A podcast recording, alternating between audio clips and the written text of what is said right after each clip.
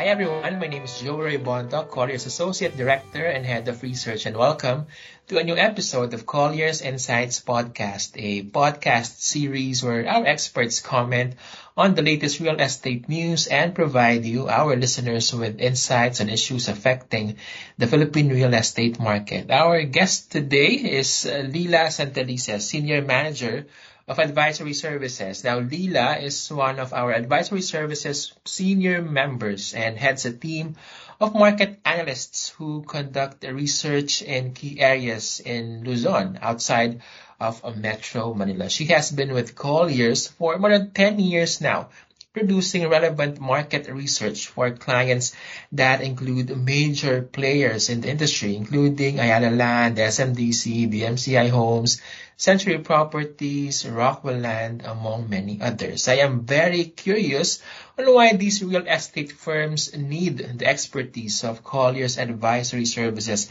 and how this expertise in turn can help companies future-proof their businesses, especially amid the current market condition and shifting consumer priorities and preferences. So let's start the discussion. Hi, Lila. Welcome and thanks for joining us today. Hi, Joey. Thanks for inviting me this afternoon. Can you, in a nutshell, explain advisory services and uh, the services that you offer to your clients? Okay. Um, I guess just a short no, description of what we do.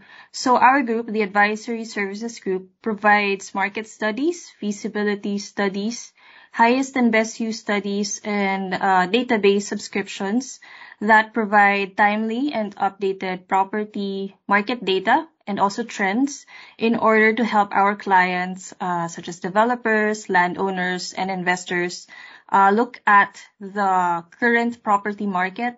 What are the market trends pre-COVID, post-COVID, which is backed by our on-field experience, also um, data gathering that will help reposition our clients' business in the market. So this data and insight market research will help them, our clients, develop new strategies, uh, help them in informing their decisions, also taking advantage of opportunities in the market. What are the growth areas and possible gaps amid you know the current situation that we're in right now. Great. Now you mentioned growth, Lila. One segment that experienced growth over the past uh, few months is the horizontal market. And I also know that your team closely monitors the property markets of uh, Luzon. Now, can you quickly discuss the performance of uh, the horizontal residential segment, uh, especially in Luzon? Uh, so for the Luzon horizontal market, uh, which we've, we've been tracking amid this pandemic situation. We've seen demand continuing still in key cities and provinces in Luzon outside of Metro Manila. That's for both the house and lot and the lot only product. Although we've seen that the supply and demand are still not the same level as in the pre-pandemic um, levels, we see that currently the market is in the recovery phase. We saw some low launches and sales dipped back in 2020 when the pandemic hit. Um, it dropped by about 28% um, in, in terms of take up and then launches even further down by 68%. But by this year, uh, we see that consistent take up of around 28,000 units. That's about the same level as that of last year. That's a great improvement from 2020. And we see that uh, even 2022 full year might be able to exceed the 2021 take up, which was at about 36,000 units. Um, and then most of those uh, sales are still in the house and lot uh, market compared to the lot only market, which is only about 20% of the total sales. And mostly uh, the buyers in the house and lot market are driven by your end users, your OFWs, your investors who buy into the economic, the affordable segments. Although for the lots, we see that it's the luxury, the higher end segment that is selling quite well, um, even this 2022. And we see that um, continuing um, even moving forward. Now, how are real estate developers responding to improving demand for housing? Are we seeing an overall exuberant attitude among um, key real estate players? So we've seen developers slowly becoming more active, um, some even uh, becoming more aggressive taking advantage of the opening up of uh, the economy, the country, as well as uh, take into account, you know, the shift in terms of the preference of buyers. Uh, so we've seen launches picking up uh, this 2022, about 20,000 units already launched. That's about, well, that's as of the first nine months of 2022. Uh, that is about 80% of the 2021 full year figure. So we expect that launches might exceed also 2021 figures. So um, developers are starting to again launch more projects uh, in the horizontal market. Also, we've seen several announcements from developers launching townships or mixed-use developments, which are becoming more attractive to buyers. Since living in a mixed-use uh, project where the commercial, the work areas are within walking distance, that is a competitive advantage for, for these horizontal projects. So we see that developers are being more aggressive in terms of looking at larger uh, properties in order to offer townships or mixed-use developments for buyers. Now, you mentioned shift in preferences. Please identify and help us understand new trends for the house and lot and lot-only market, and um, how are developers responding to this demand? Uh, one of the recent trends that we've seen in the house and lot market, uh, some of the bigger developers are introducing um, luxury price townhouse or duplex projects that are testing the high-end market.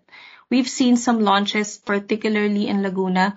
Um, they're offering three to four bedroom townhouses or duplex units that are already priced at around 20 to 30 million uh, but with floor areas of 140 to 200 square meters. So these are uh, targeting the investors, uh, some of the buyers who are looking at secondary homes.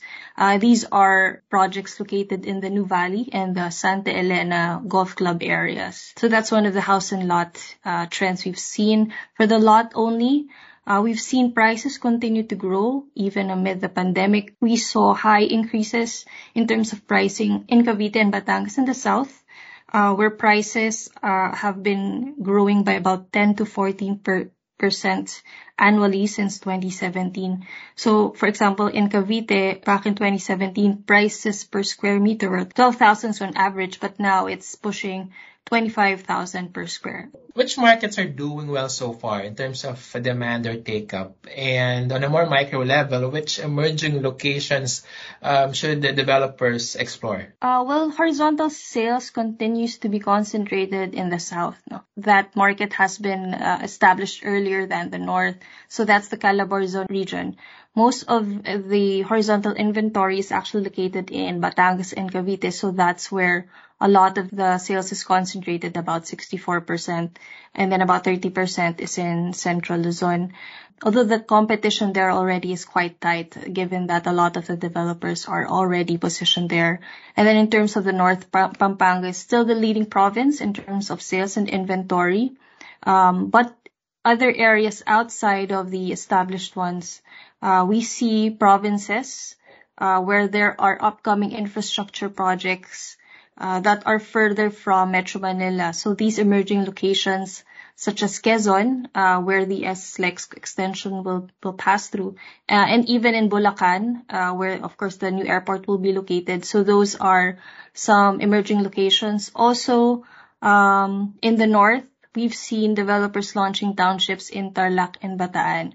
So those are potential locations for future developments as um, land values there are also growing as well. Thanks, Lila. Interesting insights on Pampanga, Bulacan, even as far as Quezon. So overall, what's your prognosis for the Luzon horizontal market? So we see that the horizontal market will continue to uh, record you know, a consistent take-up uh, since buyers are really looking at um, bigger spaces, uh, more green, green areas outside of the metro, uh, given that this is one of the shift in trends we've seen after the COVID-19 pandemic. So we see demand continuing for the horizontal uh, market, particularly in the economic and affordable for the house and lot and the luxury products in the lot only market, as I mentioned.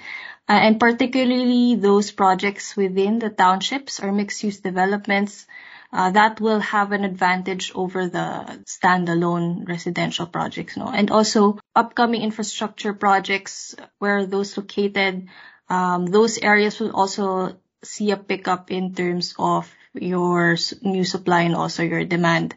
Um, so we see that this is also an effect of the pandemic and also the work from home trend that has seen buyers uh, look for more available land outside, larger residential spaces, uh, but still lower pricing, you know, compared to Metro Manila. That will really push um, demand outside of, of the metro. Sounds like a lot of work, Lila. You turn out the figures, you dissect the information data on the horizontal uh, market. Uh, you work on a lot of uh, Excel worksheets and PowerPoint presentations. Now I'm curious, and I know our listeners are also curious uh, to find out how do you de-stress?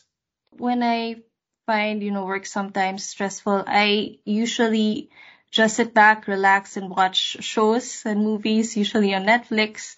Sometimes I also bust out my guitar, sing some songs. If I have a few minutes to spare, I go play with my cats. Thank you very much, Nadila. Now I'll give you time to Netflix and chill. This discussion has been very enjoyable and illuminating, and I am sure our listeners have learned so much from this episode. Now, if you'd like to reach out to Lila to know more about advisory services, we will leave her contact details in the description box of this episode. Please also visit colliers.com to know more about advisory services. Before we end this session, do check out Colliers 2023 Property Market Outlook. We will provide in the description box of this episode the link where you can download this report. This has been Joey Roi Bondoc and we hope you'll join us in our next episode of Colliers Insights Podcast. Bye everyone. Bye Dila. Thank you, Joey.